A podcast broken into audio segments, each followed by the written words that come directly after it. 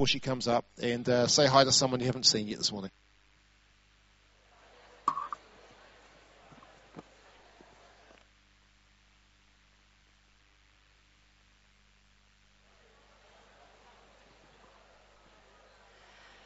Okay.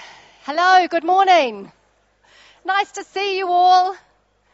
Hello, lovely to see you all. My name is Sarah. If I haven't met you, hello, lovely to meet you. And um, as Nick said, we are in the book of John, and we are in chapter two. And hasn't it been fun so far in the book of John? Pretty good, eh? Amazing few weeks. So this must be about week four, uh, week five, actually. So last week in chapter two, Simon stood up here and he talked about this amazing moment when Jesus did his first miracle and he, he took water and he turned it into wine. And as Simon made a point, he, he said, isn't that the kind of miracle that we want in our lives? You know, isn't that the kind of, the kind of Jesus that we want, right? Miracle of water to wine. Come to my house, Jesus, right? Sound okay?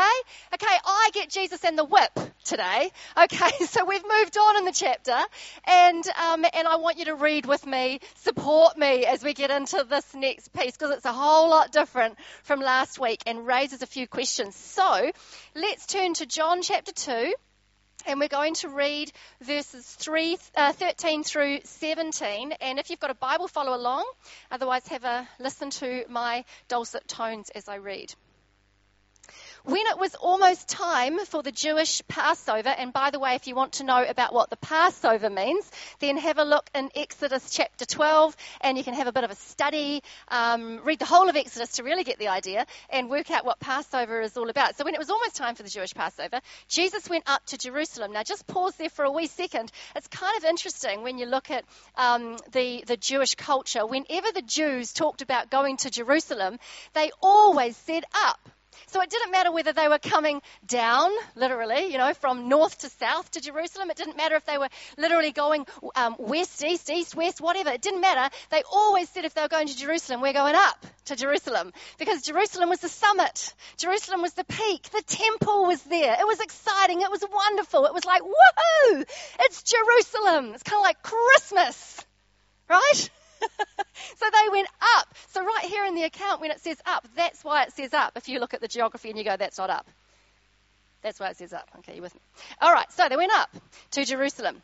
And then Jesus must have gone to the temple because it says in the temple courts he found people selling cattle, sheep, and doves, and others sitting at tables exchanging money.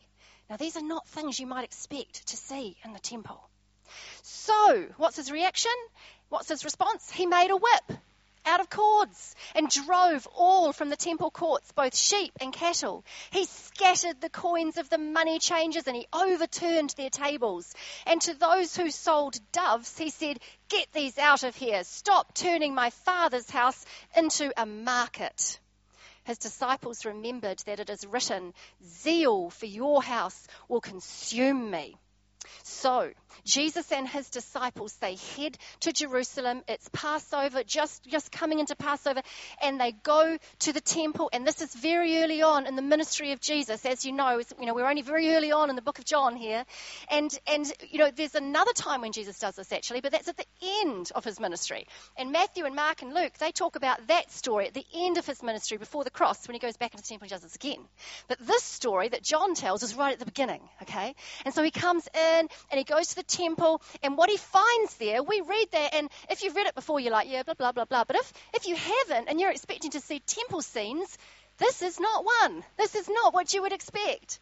And yet it was it had become normal in the temple. It was nothing new actually in that moment. And and and this wasn't new to Jesus. He'd been going to the temple regularly since he was born.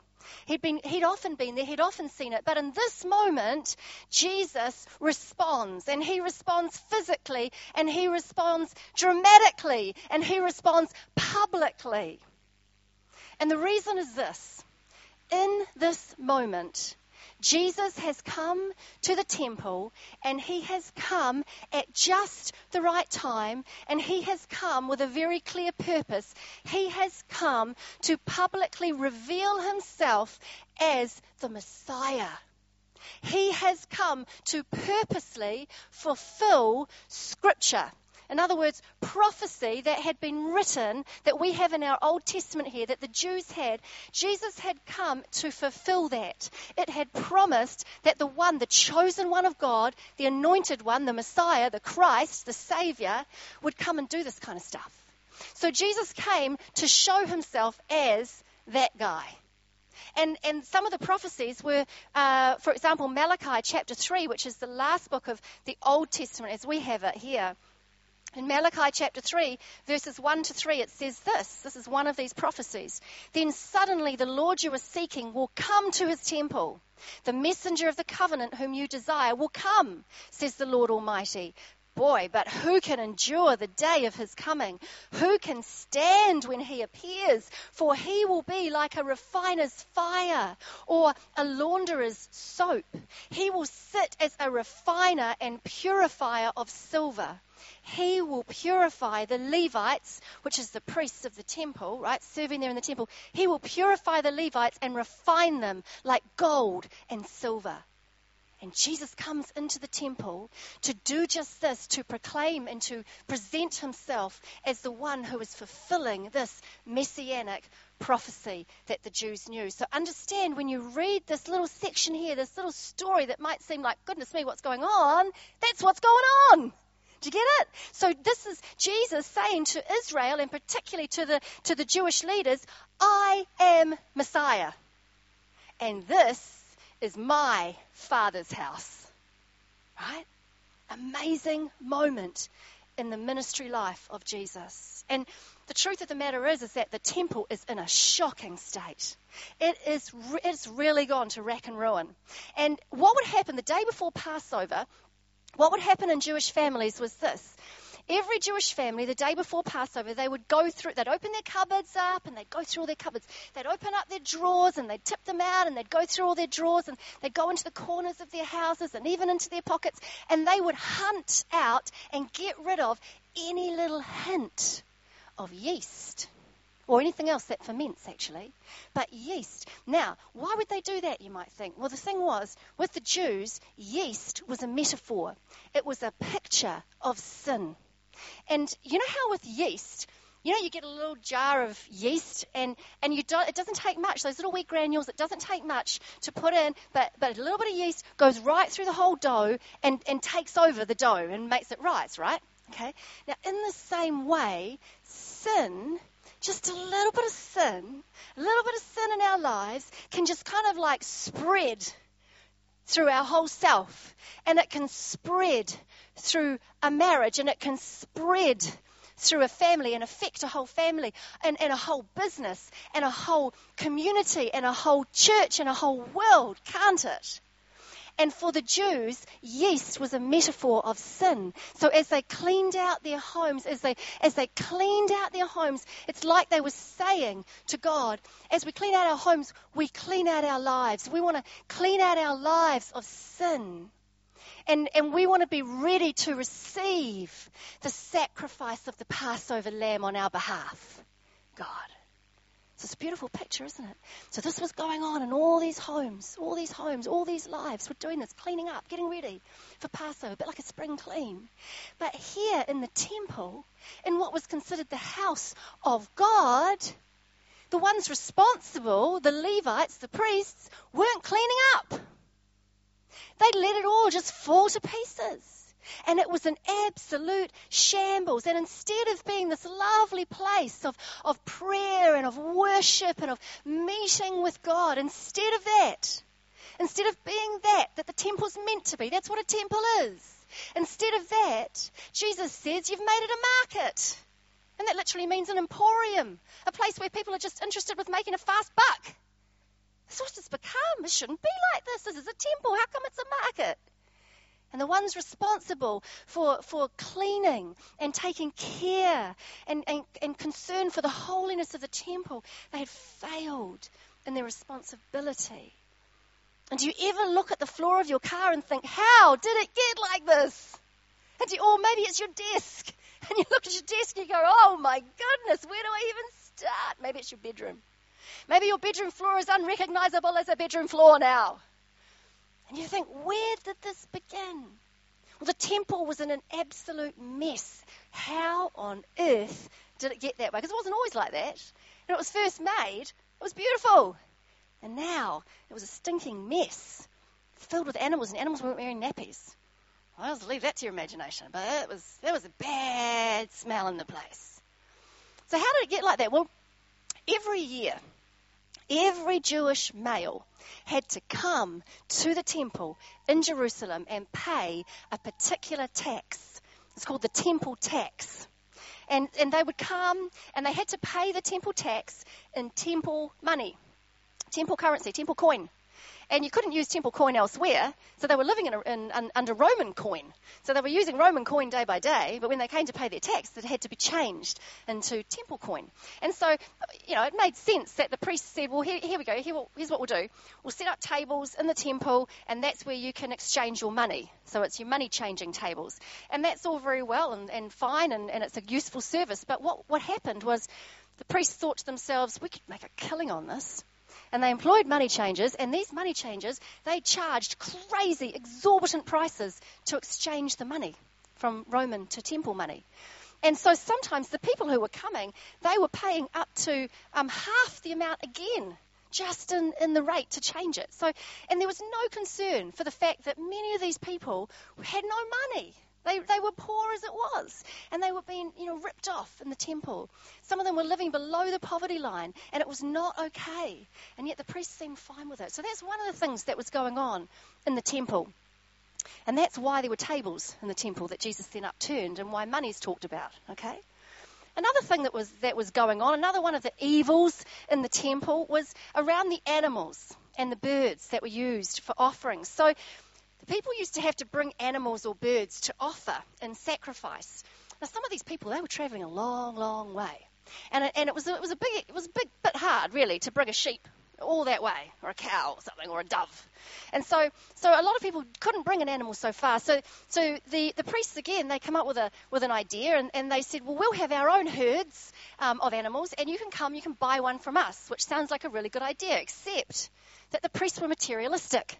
They were money hungry and they didn't care about the people and, and the fact that they were poor. And so, again, they charged stupid amounts for these animals. And, and, because they had to use animals, they had to pay those prices. Other people did bring their own animals, and they managed to bring their own animals. Maybe they didn't live so far away. And they would bring their animals, but the animals for sacrifice had to be perfect. They had to be the best. They had to be spotless, without blemish. And so they would bring their animals, and, and they would have to be inspected by the priests. So the priests would, would inspect the animals, and surprise, surprise, they'd find something wrong with the animals. And so they'd say, oh, look, dreadfully sorry. Why Well, I'm speaking English, I don't know. But dreadfully sorry, but your animal is, has got a blemish, and we really can't have that one. So you'll have to buy one of ours. Now, it's a little bit like, you know, when you go to a hotel and um, you've travelled all night or something and you haven't got a car, you're really tired. You get there, you're hungry, and it's night time and you've got nowhere to go and you can't get anywhere anyway. And so you look at the minibar and you go, oh, good, a Kit Kat. Nine dollars. Nine? Are you kidding? Nine dollars for a Kit Kat? You've got to be joking. So you look at the at the at the menu for room service. Thirty dollars for a cheeseburger. What? But you're between a rock and a hard place, aren't you? Because there's nothing else you can do about it. And that's how it was. That's how it was for these people. They had to do this, and they were being charged crazy amounts. And the priests just didn't care. And at Passover time, there were as many as two million people coming to the temple. So, you know, the, the, there, there was a big scam. The, the, the priests were making a killing on this, they were fleecing the flock. And the temple was supposed to be a place of prayer and worship, but it had become a market. And the priests who were supposed to be caring for people had become materialistic, and there was no concern anymore for the poor. But also, not only that, that would be bad enough, wouldn't it? But not only that, there was another thing that was going on which was just unacceptable, and it was this the temple had lost its outreach. The temple had totally lost its reach out, right? And you know, the temple itself is an amazing place. I've got a picture here. And the temple itself was designed by God. It wasn't a design that people came up with. It was a design that God came up with. And he told Moses about it, and he told David about it, and David told Solomon about it, and Solomon spent seven years building it. Well, his slaves and stuff did.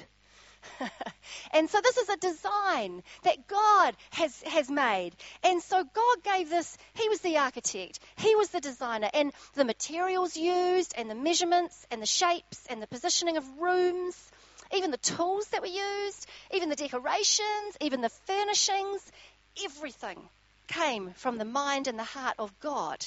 He made those decisions, and the details were absolutely incredible and minute.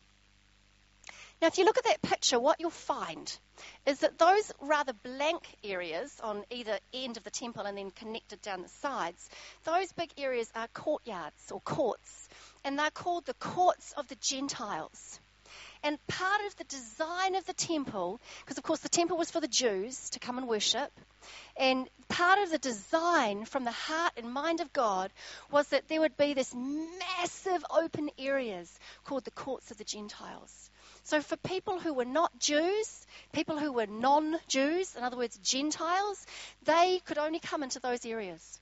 And it's like God is saying, you know what? I want there to be a massive welcome mat out at the temple.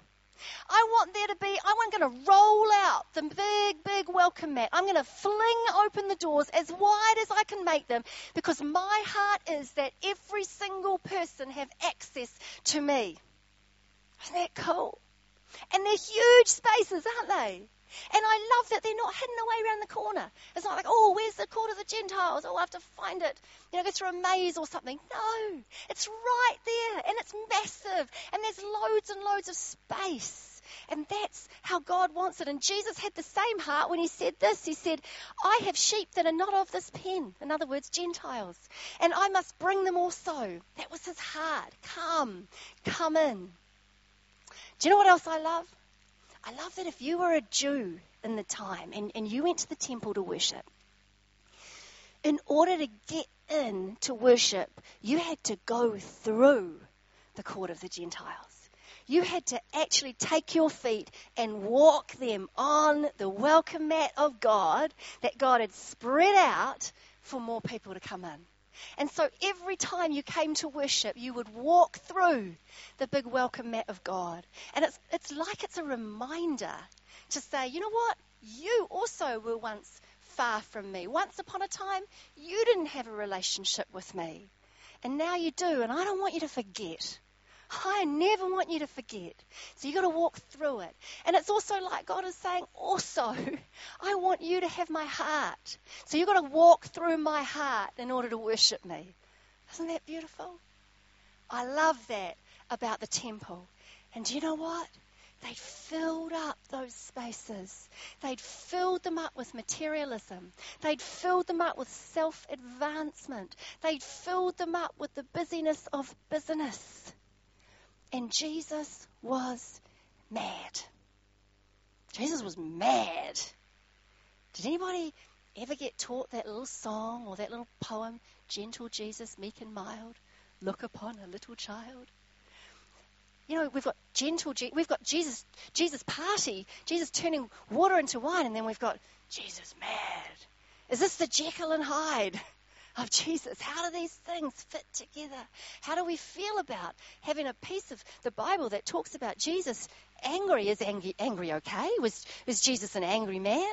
If you know another angry man, maybe you don't want to know if is Jesus an angry man. Maybe you don't even want an answer to that. You know what? When we study the Bible and we look at the person and the character of Jesus, and if we, we look at how he interacted with people right through his life, what we discover is that he was not an angry man. What we discover is that he was a good man.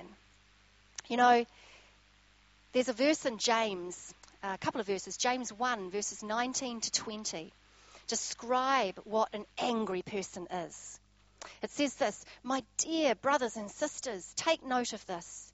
Everyone should be quick to listen, slow to speak, and slow to become angry, because human anger does not produce the righteousness that God desires.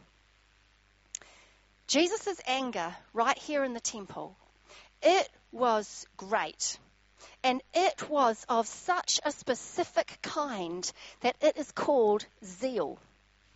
And, and what zeal is all about, what it involves, is a really a strong reaction of the thinking, of the mind, and a strong fervor or passion of the spirit. And these two things come together in indignation and the defense of what is right.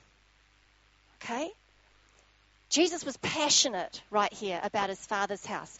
We might call this, some people might call this righteous anger. Have you heard that phrase before, that term? Righteous anger. Very, very different from the kind of anger that James 1 19 to 20 speaks of, which is human anger. Righteous anger is the kind of anger that God is happy with. Let's have a look at it. I wonder what kind of anger we would be characterized by. So, righteous anger, first of all, is controlled, targeted, and precise. When you read how Jesus approached this, Jesus, yes, he had a whip, but he wasn't just sort of whipping around at everything. Jesus took and he, Jesus made a whip, standing right there, he made a whip, and it was the kind of whip that, that farmers used to move their animals. And that's exactly what he did. He moved the animals out. This was not the place for them. He moved them out. They were used to this. This is how it was done. He didn't use the whip on the birds. Did you notice how beautiful that is to notice that? He didn't use the whip on the birds. Instead, he said to those who had the birds in cages, Take them out. Because if he'd used the whip on the birds, it would have hurt the birds. Whips aren't made for birds, right? He was careful with it. So the anger of God, the anger of Jesus, righteous anger, is controlled, targeted, and precise. Righteous anger is also timely. It's at just the right time and it's for the right length of time. Jesus didn't stay angry. Righteous anger has a righteous result. It leads to sin being corrected. It leads to cleansing. It leads to better things. Isn't that different from that human anger that we read about earlier? You know, a brain surgeon, when he takes a knife, the knife is safe in his hands right? A knife in itself could be an unsafe weapon, but, but given to a brain surgeon at the right time who's removing a, a tumour from a brain, that is a good thing. And that surgeon, he is precise with the knife, and he only takes the time needed, and he doesn't go cutting around at other parts. Oh, here's a bowel, let's see what we can do with that. He doesn't do that. He just sticks to what, what needs to be removed, and he removes that. And it's the same sort of picture here. There's such precision and care as Jesus does what he does in the temple. So let's read on and see what the reaction is to what Jesus does. Can you imagine? Okay, so verse 18 says this The Jews then responded to him, What sign can you show us to prove your authority to do all this? And Jesus answered them, Destroy this temple, and I will raise it again in three days. And they replied, It's taken 46 years to build this temple. That's actually a, a reconstruction, a refurbishment, 46 years. And you're going to raise it in three days? But the temple he had spoken of was his body. And after he was raised from the dead, his disciples recalled what he had said. Then they believed the scripture and the words that Jesus had spoken. Jesus himself was the temple of God. The building was a beautiful building, which was God's temple, but it was always a picture of the one who was coming, who would, in whom would dwell the fullness of the Godhead. Jesus, God, come in the flesh, and he was the temple. And when Jesus himself died and rose again and then ascended up into heaven, when he sent his Holy Spirit, those who are followers of Jesus became, become temples of God. So each one of us, if we have received Jesus Christ as our Savior, we now are temples of God. There's some verses here that you can read to tell you about this. Start in 1 Corinthians chapter 3. It says, Don't you know that you yourselves are God's temple and that God's Spirit dwells in your midst? If anyone destroys God's temple, God will destroy that person. For God's temple is sacred, and together you are that temple. Do you not know that your bodies are temples of the Holy Spirit who is in you, whom you have received from God? You're not your own. You were bought with a price. Therefore, honor God with your bodies.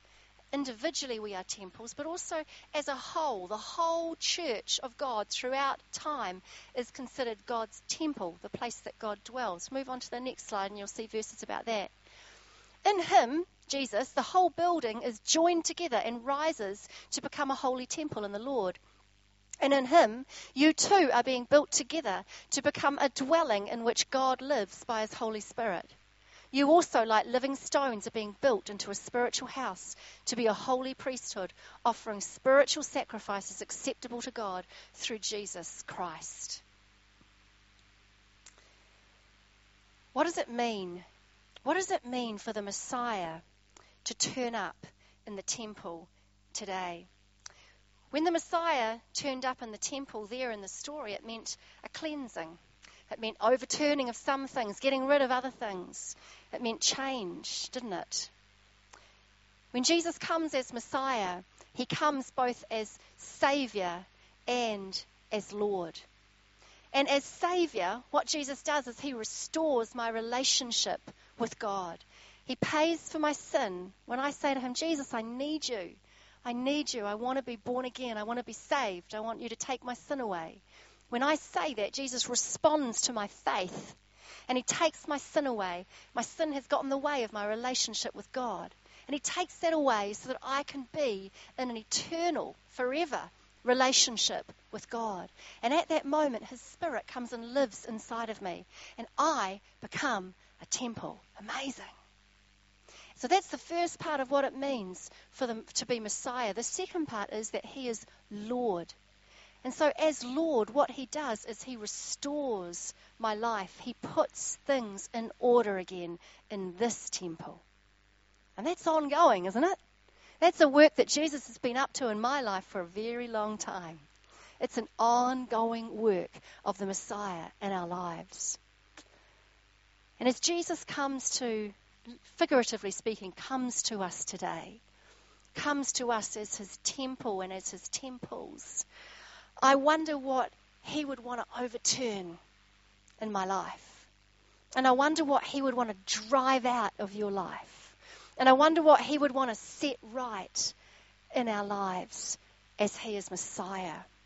You know, I am so glad that Jesus didn't just be my Savior, but that He is also my Lord.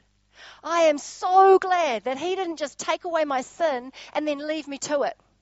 I am so glad that He shows up in my life as Messiah ongoing and that He has what it takes to turn things around in my life. Because I think that if He left me to my own devices, I would be saying, actually, this table over here, that's fine. That's just fine. And, and these animals over here, no, we're good with those. We're good with those. I'm sure I can put nappies on them. I can fix it. I can do something. See, but when Jesus comes in, He says, no, that's got to go. And sometimes that's hard, but it's so much better, isn't it? It's so much better. And I wonder what He wants to do right now in your life. I wonder what needs to change. I believe that He would want to overturn anything in you that would have you be a market rather than a temple. And you know what? We live in a society where busy is a big word, isn't it? And, and I, I think that for, for some of us, maybe the table that needs to be overturned is the table that says, you know what, I am too busy to put aside a day a week to Sabbath. I'm too busy to put a day a week aside to, to come and, and worship and pray and learn from the Bible and fellowship with other believers. You don't understand how busy I am. My life's different from everybody else's who makes this a priority. But really, that's just saying I don't trust God with the, with the rhythm that He has given us to live by. Or maybe it's, I'm just too busy. I'm too busy to spend time in prayer and, and reading the Bible and fellowshipping with God every day. I'm, you just don't understand my life. And that's because you've made it into a market, not a temple. You're busy, busy, busy, business, business, business. Push, push, push. And I believe that Jesus would want to turn those tables in our lives and say, actually, you are a temple. Have you forgotten that you are a temple? And I believe that at times we can get so caught up with what we're doing and, and, all we're achieving and more and more and next and next and the next pair of shoes and the next car and the next phone and the next experience and, and more. And, and, and as we do that, what happens is we, we actually by default lose our love for the poor, don't we? Because there's, well, there's kind of nothing left now. I've used it all. So I really don't have anything when someone's in need to respond with. But also my heart is just so caught up with money. And Jesus said you can't love God and money. And so I believe that Jesus would want to change that in us. I believe that Jesus would want to drive that out and tip things over again and say, you know what, I want you to love the poor and I want you to love the people who haven't got. And I want you to be ready to give. And I want you to always be arranging your finances so that you have got um, margin so that you're, you're directing your money to, to people who really, really need it, and you've got margin to give the extra.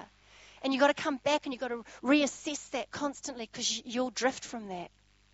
Because that's the way of the human heart. And you know what? What about? What about, like, it's really easy when someone comes and stands here on stage from Destiny Rescue and they show their video and they tell their story and, and we're heartbroken and we want to help. And right there, we'll do anything, we'll go anywhere, but the following week, has anything changed?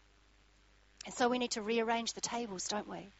And we need to actually prioritize and we need to make change. And and sometimes I don't know about you, but you know sometimes when when I'm walking down the street and um, and I see somebody who who really is down on their luck. You know, they someone who is sitting on cardboard, and maybe you're here, and that's you. And I'm glad you're here.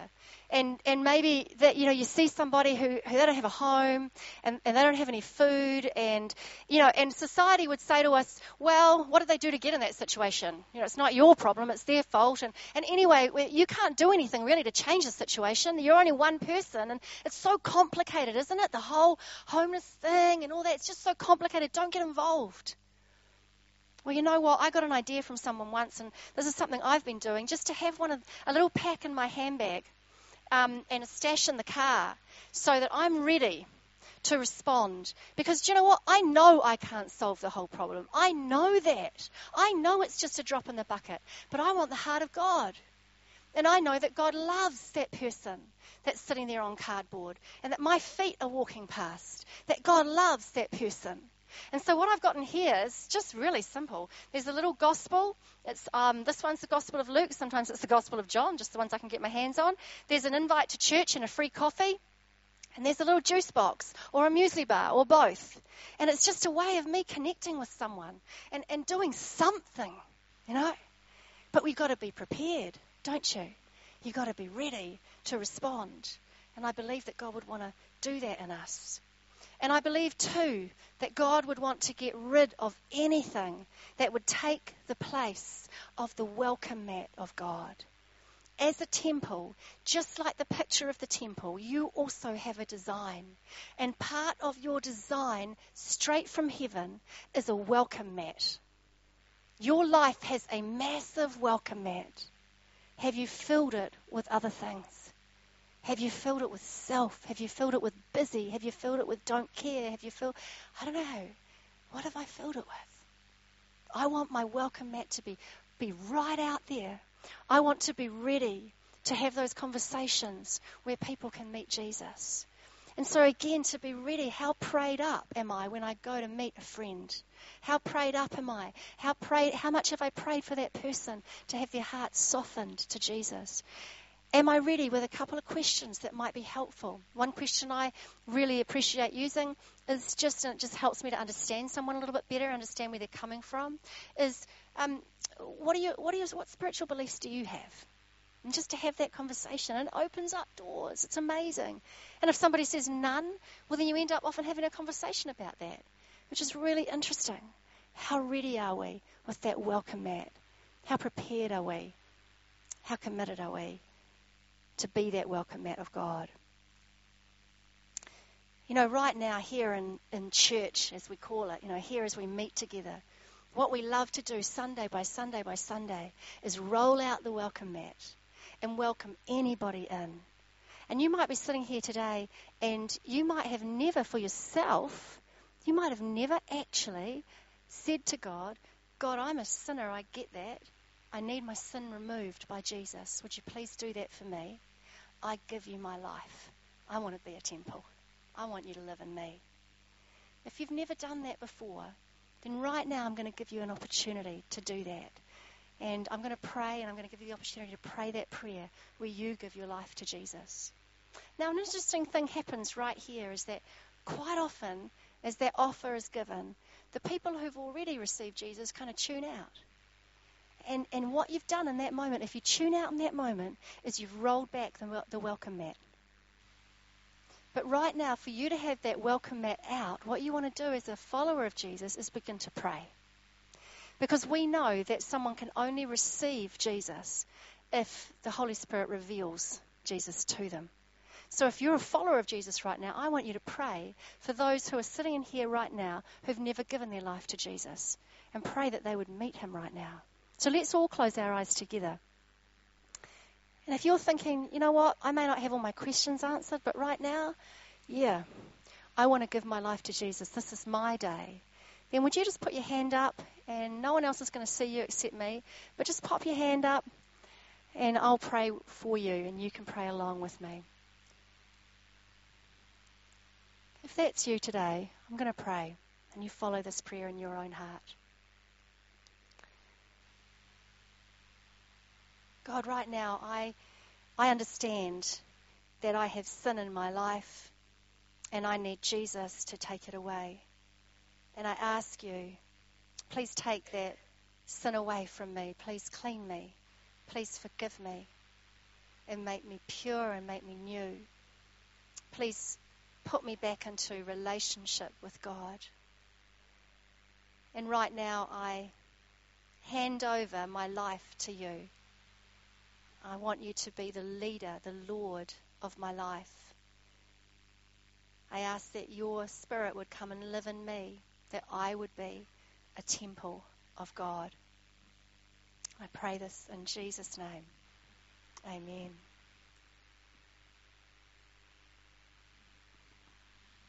If you prayed that this morning, we would love to chat with you at the end of the service and to give you a little gift pack. It's an I said yes pack, which has a Bible in it, has some follow up material, and uh, enables us to serve you better by helping you grow as a follower of Jesus Christ. But right now, before we, we close, and Josh is going to lead us in one final song, can you do something for me? Can you take out whatever system it is that you use to make notes? Maybe it's a piece of paper, maybe it's your phone, maybe whatever kind of app you use. Can you take a couple of minutes and just jot down what's been the one or two actions out of the message that Sarah's given? Maybe as you've been sitting here, there's been a, a table, figuratively speaking, that you've sensed the Lord say, you know, I, I want to tip that one upside down. Maybe there's a sense of busyness. Maybe you like the animals whatever it's been, take a moment and do that. And, and some of you are looking at me like, uh, you haven't convinced me yet. You haven't pulled anything out yet. This is the moment. Technology and church. Awesome. But here's the reason why you do it. If you're like me, you'll, uh, there are two things that can happen. One is you'll say, God, I've been challenged. And by the time you hit the car and the second set of traffic lights and you've re engaged with the rest of life, it's disappeared into some great idea that gets relegated to history. And I find with monotonous regularity that happens in my life. So by writing it down, you, you have a better chance of reminding yourself. Because God wants to work in our lives to transform us. The other thing about writing it down is this.